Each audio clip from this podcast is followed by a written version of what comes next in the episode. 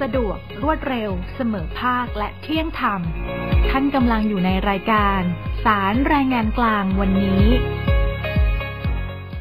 สวัสดีค่ะ ท่านผู้ฟังที่เคารพค่ะ COG Podcast กองสารและนิเทศและประชาสัมพันธ์สำนักงานสารยุติธรรม กลับมาพบท่านผู้ฟังในช่วงเวลาของสารแรงงานกลางวันนี้กับท่านอธิบดีผู้พิพากษาสารแรงงานกลาง ท่านอาจารย์พงษ์รัตน์เครือกลิ่นนะคะ สวัสดีค่ะท่านอาจารย์พงษ์รัตน์ค่ะ สวัสดีครับค่ะ พูดถึงเรื่องของการทำงานนะคะอาจารย์ ลูกจ้างทุกคนเนี่ยที่ทำงานในสถานประกอบการเนี่ยต้องการความมั่นคง แต่ว่าอยู่มาวันดีคืนดีนะคะจะเป็นคืนดีหรือคืนร้ายก็ตามเนี่ยซึ่งเขาอาจจะไม่รู้เนื้อรู้ตัวเนี่ยเขาก็ถูกนายจ้างบอกเลิกจ้างทีนี้การที่เขาถูกนายจ้างบอกเลิกจ้างแน่นอน เจ้าตัวก็คิดว่าตัวเองไม่ได้ผิดอะไร หรือว่าผิดก็ผิดน้อย แต่นายจ้างเนี่ยพอบอกจะบอกเลิกจ้างแล้วบอกว่าให้ออกไปทันที ตรงนี้แหละค่ะอาจารย์คะสิทธิต่างๆ ที่ลูกจ้างเนี่ยจะได้รับมีอะไรบ้างคะครับคือเรียนให้ท่านผู้ฟังทราบอย่างนี้นะครับว่า ลูกจ้างที่ถูกเลิกจ้างเนี่ยก็จะมีกฎหมายคุ้มครองในหลายประการนะครับที่สำคัญสำคัญที่ควรทราบก็คือว่า 1. ลูกจ้างก็จะมีสิทธิ์ได้รับการบอกกล่าวล่วงหน้าก่อนถูกเลิกจ้าง ประการที่ 2 ก็คือว่าลูกจ้างที่ทำงานติดต่อกันครบ 120 วันที่ถูกเลิกจ้าง โดยไม่มีความผิดก็จะมีสิทธิ์ได้รับค่าชดเชย นะครับแล้วลูกจ้างก็ที่ทำงานนะครับ แล้วก็มีพักร้อนเนี่ยก็จะได้ค่าจ้างสำหรับวันหยุดพักผ่อนประจำปีในปีสุดท้ายนะครับตามมาตรา 67วรรคหนึ่งแล้วถ้าเกิดการเลิกจ้างนั้นไม่เป็นธรรมนะครับ ก็ได้รับการคุ้มครองเยียวยาในเรื่องของการเลิกจ้างที่ไม่เป็นธรรมอ่าก็ก็มีกล่าวคือว่าการเลิกจ้างลูกจ้างคนหนึ่งเนี่ยกฎหมายก็มาดูแล เพราะว่า ในทางความคิดเนี่ยเราถือว่าลูกจ้างทุกคนเนี่ยมีสิทธิ์ในการทำงานและมีรายได้ เพราะฉะนั้นการที่นายจ้างจะไปเลิกจ้างเขาเนี่ยเป็นทำลายสิทธินี้ เพราะฉะนั้นกฎหมายก็เข้าไปคุ้มครองดูแล ได้หลายสิทธิ์เหมือนกันนะครัคะบอาจารย์ แต่จะต้องดูว่าสิทธิ์ต่างๆ เหล่านั้นเนี่ยเขาจะได้รับสิทธิ์ไหนบ้าง หรืออาจจะไม่ได้รับทั้งหมดเลยก็ได้นะคะครับในส่วนผมขออธิบายในส่วนแรกก่อนแล้วกันนะครับ ในเรื่องการบอกกล่าวล่วงหน้า การบอกกล่าวล่วงหน้านี่เป็นสิทธิสากลนะครับ ทุกประเทศเท่าที่ผมศึกษาเนี่ยมีหมดนะฮะแล้วแต่วิธีคิด แต่หลักการก็คือว่าเขาต้องการให้ลูกจ้างรู้ตัวก่อนตกงาน ลูกจ้างจะได้มีเวลามีโอกาสในการหางานใหม่ เพื่อรองรับความเสียหายที่จะเกิดขึ้น ของกฎหมายไทยนะครับ ถ้าท่านผู้ฟังอยากจะศึกษาเนี่ยให้ดูที่ประมวลกฎหมายแพ่งและพาณิชย์มาตรา 582 ประกอบกับพรบคุ้มครองแรงงาน 2541 มาตรา 17 และ 17ทับ1 เมื่อก่อนไม่มีพรบคุ้มครองแรงงานใช่ไหมคะอาจารย์ครับเขาแต่เขามาตบัญญัติไว้ด้วยครับอ๋ออ่า82อะไรคะทำให้เขาต้องบัญญัติใส่ไว้ในพระราชบัญญัติคุ้มครองแรงงานอ๋อด้วยอันนี้มันเกิดมาจากว่าไอ้เจ้าประมวลกฎหมายแพ่งและพาณิชย์เนี่ยเป็นกฎหมายเอกชน เพราะฉะนั้นนายจ้างลูกจ้างอาจจะตกลงยกเว้นได้นะครับเคยมีคำพิพากษาฎีกาปี2524 ผมจำได้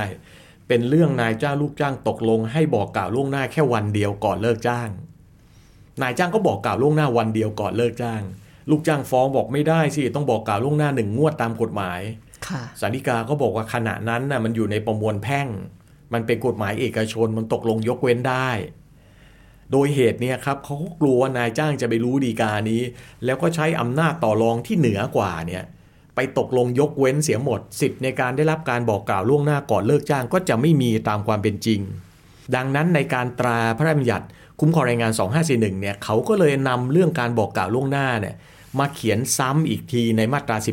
17 เพื่อเปลี่ยนศักดิ์ของกฎหมายจากกฎหมายเอกชน เป็นกฎหมายมหาชนเสียพอหลังจากไปบัญญัติในมาตรา 17 แล้วเนี่ยก็มีดีกาเลยเป็นดีกาปี 45 ผมจำได้เลยนะค่ะเป็นเรื่องที่สารดีกาเนี่ยบอกเลยว่า กรณีเออของการ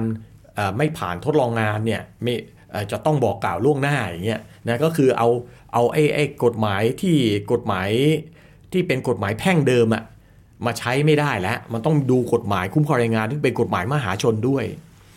นะฮะแล้วเขาก็แก้กฎหมายอีกครั้งหนึ่งในมาตรา 17ทับหนึ่งนะครับเขาแก้ในเรื่องของแก้ปัญหาการลักลั่นในการจ่ายเงิน คือคือผมเคยอธิบายว่าค่าชดเชยเนี่ยมันจ่ายทันทีในวันที่เลิกจ้าง แต่สินจ้างแทนการบอกกล่าวล่วงหน้าเนี่ยไม่ได้กำหนดวันจ่ายไว้ มาตรา 17ทับหนึ่งก็เลยเขียนเพิ่มซะเลยว่า ถ้าเลิกจ้างแล้วจะจ่ายสินจ้างหรือค่าจ้างแทนการบอกกล่าวล่วงหน้าเนี่ยนะ ให้นายจ้างจ่ายให้แก่ลูกจ้างในวันที่ออกจากงาน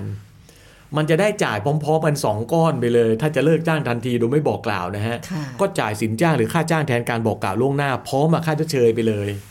อันนี้อันนี้คือวิวัฒน์ของการของการแก้กฎหมายเรื่องคุ้มครองเรื่องคุ้มครองแรงงานในเรื่องของบอกกล่าวล่วงหน้า ปัจจุบันเราจึงดูประกอบประมวลกฎหมายแพ่งและพาณิชย์ 582 เนี่ยครับมาตรากับพรบคุ้มมาตรา 17 และ11ทับหนึ่งหลักของมันง่ายๆครับ เราจะแบ่งสัญญาเป็น 2 ประเภท คือสัญญาจ้างมีกำหนดเวลากับสัญญาจ้างที่ไม่มีกำหนดเวลา สัญญาจ้างที่มีกำหนดเวลาคืออะไร สัญญาจ้างที่มีกำหนดเวลาก็คือสัญญาจ้างที่มีกำหนดวันเริ่มต้น และวันสิ้นสุดของสัญญาไว้ชัดเจน เช่น จ้างลูกจ้าง 1 ปี ตั้งแต่วันที่ 1 กรกฎาคม 2566 ถึงวันที่ 1 กรกฎาคม 2567 อย่างนี้เห็นไหมครับ มีวันเริ่มต้นและวันสิ้นสุด เราเรียกสัญญาประเภทนี้ว่าสัญญาจ้างมีกำหนดเวลาแน่นอน ภาษาตลาดแรงงานเขาเรียกสัญญาปลายปิด จะเห็นได้ว่าลูกจ้างรู้อนาคตใช่ไหมครับ ว่าจะทำงานวันสุดท้ายคือ 30 มิถุนายน 67 แล้ว 1 กรกฎาคม 67 ก็จะพ้นสภาพ อย่างเนี้ยกฎหมายก็จะบอกเลยว่า สัญญาจ้างที่มีกำหนดเวลา เมื่อครบกำหนด สัญญาจ้างเป็นอันสิ้นสุดลงโดยมิต้องบอกกล่าวล่วงหน้า นั่นหมายถึงว่าลูกจ้างรู้ตัวตั้งปีหนึ่งครับนะคะอาจารย์ครับเพราะฉะนั้นเขารู้แล้วเขาเตรียมรองรับสถานการณ์ได้แล้ว แต่ถามว่าถ้าเกิดสัญญาจ้างแน่นอน แต่นายจ้างเลิกจ้างก่อนล่ะ เช่นจ้างเขาหนึ่งปีเนี่ยผ่านมา 3 เดือนก็เลิกจ้างเลยเนี่ยจะต้องบอกกล่าวล่วงหน้าไหมนะครับอันนี้มีแนวคำพิพากษาสารดีกาแผนกคดีแรงงานเลยบอกว่าไอ้กรณีที่จะไม่ต้องบอกกล่าวล่วงหน้าน่ะมันต้องครบกำหนดไปเอง ปลายปิดจริงใช่ครับค่ะถ้าไปบอกเลิกสัญญาเนี่ยลูกจ้างไม่รู้ว่าตกงานวันนั้นนะครับ ก็ต้องบอกกล่าวล่วงหน้าหนึ่งงวดการจ่ายค่าจ้าง อันนี้อันนี้คือสัญญาจ้างมีกำหนดเวลาแน่นอนนะครับๆดังนั้นมันก็เลยอยู่ในในในจุดของแม้กระทั่งอยู่ในระหว่างทดลองงานก็ตามนะครัคะบทดลองงานส่วนใหญ่เขาก็จะทดลองงานประมาณ 3 เดือนครับนะคะอาจารย์ หรืออาจจะ 6 เดือน ดังนั้นเนี่ยในระหว่างทดลองงานทำไปได้เดือนหนึ่งแล้วบอกเลิกจ้างอันนี้ก็ต้องถ้าเขาไม่รู้ตัวไม่มีเหตุใช่ไหมคะอาจารย์อันอันนี้โดยผลกฎหมายฮะในมาตรา 17วรรคสองเนี่ย ตอนท้ายนะครับ แก้ไขปี 51นะผมจำไม่ผิด กฎหมายมันจะบอกว่า ให้ถือว่าสัญญาจ้างทดลองงานน่ะเป็นสัญญาจ้างที่ไม่มีกำหนดเวลาระบุไว้เลย โดยเนเจอร์โดยลักษณะของสัญญาจ้างทดลองงาน จึงเป็นสัญญาปลายเปิด ซึ่งจะต้องบอกกล่าวล่วงหน้าก่อนเลิกจ้างค่ะอ่าเมื่อกี้ผมบอกสัญญาปลายปิด สัญญาจ้างมีกำหนด ผมขอขยับมาอีกนิดนึงคือ สัญญาจ้างที่ไม่มีกำหนดเวลา เนี่ยเขาเรียกเป็นสัญญาปลายเปิดคืออรัย่าบงลูไรกจ้าบ้างงคะอาจารย์ คือรับลูกจ้างเข้าทำงานแล้วเนี่ยไม่รู้จะไปจบกันวันไหน อาจจะทำงานยันเกษียณก็ได้ และถ้าเผื่อว่าเป็นสัญญาที่ปลายปิดแล้วพอถึงเวลาแล้วก็เปิดใหม่อย่างนี้ล่ะคะอาจารย์อ่าได้ครับ ผมยกตัวอย่างเช่นมีนะครับ จ้างกันหนึ่งปี แล้วหลังจากนั้นก็ลูกจ้างยังคงทำงานนายจ้างยังคงจ่ายค่าจ้าง หรืออาจจะทำเป็นสัญญาต่อปีต่อปีล่ะคะอาจารอ่าย์ถ้าปีต่อปีจะเป็น สัญญาจ้างมีกำหนด ถือว่ามีกำหนดเวลานะอ่าคะผมยกตัวอย่างนะครับ เช่น นายจ้างจ้างสัญญาลูกจ้างหนึ่งปี สถานการณ์แรกนะครับ ต่อสัญญาไปอีกหนึ่งปี สัญญาที่สองก็ยังถือเป็นสัญญาจ้างที่มีกำหนดเวลาถูกไหมครับเพราะมีวันเริ่มต้นและสิ้นสุด ต่อไปอีกสัญญาหนึ่งเป็นสัญญาที่สามก็ยังเป็นสัญญาจ้างที่มีกำหนดเวลาถูกไหมครับ เมื่อครบกำหนดสัญญาจ้างเป็นอันสิ้นสุดลงโดยไม่ต้องบอกกล่าวล่วงหน้าค่ะแต่ถ้าเกิดสัญญาจ้าง 1 ปี แล้วไม่ได้ต่อ1ปี แต่ลูกจ้างยังคงทำงาน นายจ้างยังคงจ่ายค่าจ้าง ประมวลกฎหมายแพ่งและพาณิชย์มาตรา 581 จะให้ถือว่าการจ้างต่อจากนั้นไปเป็นสัญญาจ้างที่ไม่มีกำหนดเวลาแล้วค่ะนายจ้างก็ต้อง บอกกล่าวล่วงหน้าก่อนเลิกจ้างแล้ว อยู่ที่พฤติการนะคะถ้าครับพฤติการให้ทำต่อไปครับก็ถือว่าไม่มีกำหนดเวลา แต่ถ้าเผื่อว่ามีการทำเป็นหนังสือทีละปีนั่นก็อ่าคืต่ออสัญญาเป็นปีๆไปลูกจ้างก็พอจะรู้ตัวล่วงหน้าว่า ก็จะจะสิ้นสุดการทำงานในสิ้นปี หรือว่าในกำหนดเวลาที่ระบุเอาไว้ครับนะคะอาจารย์เออค่ะครับคราวนี้ในกรณีของสัญญาจ้างที่ไม่มีกำหนดเวลานะครับ กฎหมายจะบอกว่านายจ้างต้องบอกกล่าวล่วงหน้าเมื่อถึง หรือก่อนจะถึงกำหนดการจ่ายค่าจ้างคราวหนึ่งค่ะเพื่อให้มีผลเป็นการเลิกจ้างลูกจ้างเมื่อถึงกำหนดการจ่ายค่าจ้างคราวตัดไปข้างหน้า แต่ไม่ต้องเกิน 3 เดือนมิฉะนั้นก็ต้องจะจ่ายเงินที่เรียกว่าสินจ้างหรือค่าจ้างแทนการบอกกล่าวล่วงหน้า เข้าใจง่าย ๆครับ บอกกล่าวล่วงหน้าไม่น้อยกว่าระยะ 1 งวดการจ่ายค่าจ้าง ไม่ใช่ 30 วันไม่ใช่ 1 เดือนอย่างที่หลายส่วนใหญ่คนจะเข้าเข้าใจใจนะครับกันค่ะเราหนึ่งงวดค่ะอะ ยกตัวอย่างเช่นจ่ายค่าจ้างทุกวันสิ้นเดือน ถ้านายจ้างจะเลิกจ้างลูกจ้างในเดือนเมษายนนะครับ นายจ้างก็ต้องบอกกล่าวล่วงหน้าก่อนวันที่ 30 เมษาหรือในวันที่ 30 เมษาให้มีผลสิ้นเดือนถัดไปนะก็คือ 31 พฤษภาเขาได้ทำงานอีกเดือนหนึ่งแล้วได้ใช่ค่าจ้างครับในเดือนนั้น ถูกต้องะครับ อันนี้คือ1งวดการจ่ายค่าจ้างค่ะแต่ถ้าเกิดนายจ้างจ่ายเดือนละสองครั้ง จ่ายทุกวันที่15กับวันสิ้นเดือน ก็บอกกล่าวล่วงหน้าวันที่ 30 เมษา และก็มีผลวันที่ค่ะ15 พฤษภาค่ะเห็นนะครับเพราะเป็นงวดการจ่ายค่าจ้างคราวตัดไปเห็นไหมเราไม่นับวันว่ากี่วันกี่เดือน เรานับเป็นงวดนะฮะอย่างน้อยต้องให้ลูกจ้างเขารู้ตัวก่อนตกงานในหนึ่งงวดค่ะ แต่ว่าอย่างไรก็ดีก็มีข้อยกเว้นนะครับ ไม่ได้หมายความว่าถ้าไม่ผ่านทดลองงานต้องบอกกล่าวล่วงหน้าเสมอไป ถ้าลูกจ้างไปทำผิด ตามประมวลกฎหมายแพ่งและพาณิชย์มาตรา 583 นะครับ เช่นผิดอะไรบ้างคะไปจงใจขัดคำสั่งโดยชอบด้วยกฎหมายของนายจ้าง ละเลยไม่นำพาต่อคำสั่งของนายจ้างเป็นอาจินก็ดีนะฮะไปละทิ้งหน้าที่โดยไม่มีเหตุอันสมควรและนานพอสมควรก็ดี ไปกระทำผิดร้ายแรงก็ดี ไปกระทำการที่ไม่สมควรแก่การปฏิบัติหน้าที่ของตนให้ลุล่วงไปโดยถูกต้องและสุจริตก็ดี หรือไปทำผิดตามข้อยกเว้นไม่จ่ายค่าชดเชย ตามมาตรา 119 ก็ดี ถ้าไปทำผิดเหล่านี้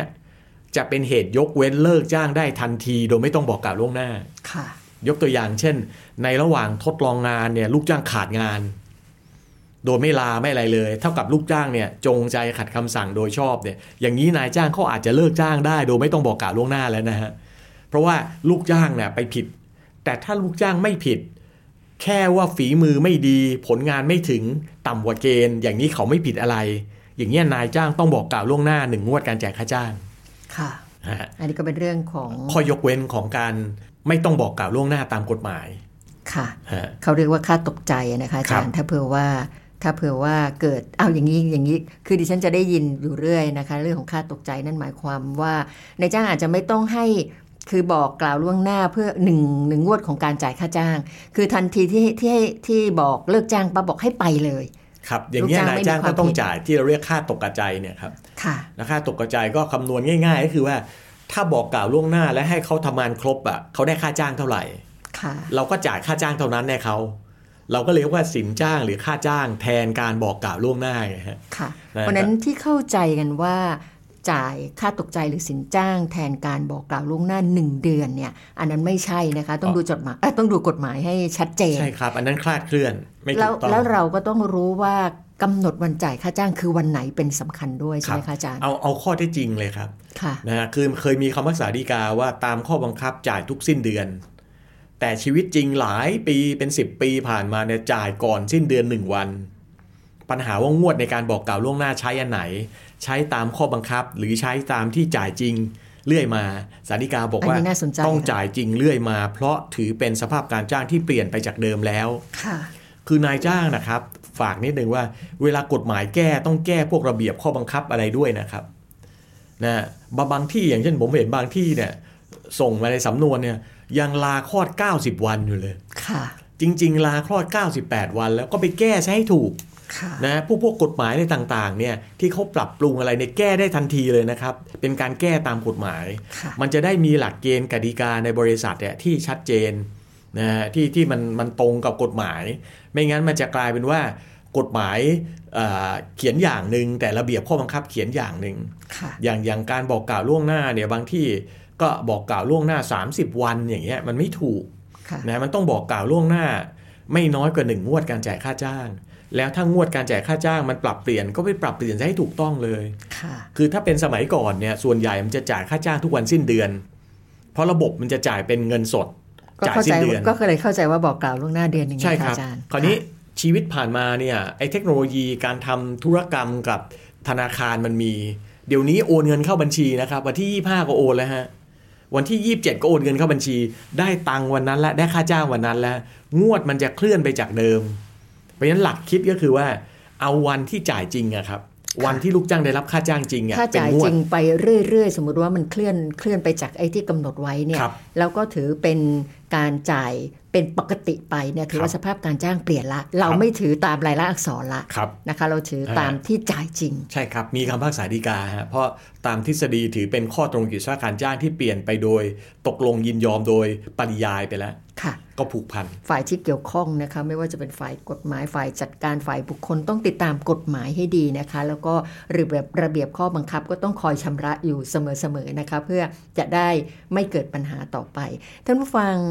มีคำถามนะคะ เจอกับตัวท่านเอง ปัญหาที่เกิดขึ้นแล้วท่านไม่ทราบว่าจะหาทางออกอย่างไรนะคะ ส่งคำถามมาทางกองสารนิเทศ และประชาสัมพันธ์สำนักงานสารยุติธรรม ผ่านทางรายการ COG Podcast ซึ่งท่านอาจจะตั้งคำถามที่คอมเมนต์ใต้คลิปของรายการนี้ก็ได้นะคะ แล้วท่านอาจารย์พงษ์รัตน์ก็จะตอบอให้ท่านทราบทางรายการสารแรงงานกลางวันนี้ ซึ่งหมดเวลาแล้วนะคะ เราจะ ยกยอดกันไปคุยต่อในคราวหน้า ซึ่งก็ถือว่าเป็นเรื่องที่สำคัญอีกเรื่องหนึ่งว่าถ้าเผื่อท่านมีปัญหากับนายจ้าง ซึ่งอาจจะต้องเป็นคดีพิพาทต่อไป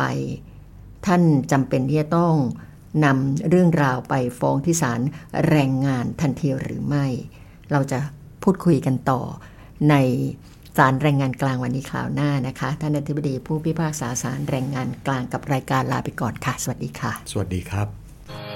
ท่านสามารถรับฟัง COJ Podcast ทางสื่อออนไลน์ ไม่ว่าจะเป็น YouTube COJ Channel Apple Podcast SoundCloud Spotify และเว็บไซต์กองสารนิเทศและประชาสัมพันธ์ แล้วมุมมองโลกกฎหมายของคุณจะเปลี่ยนไป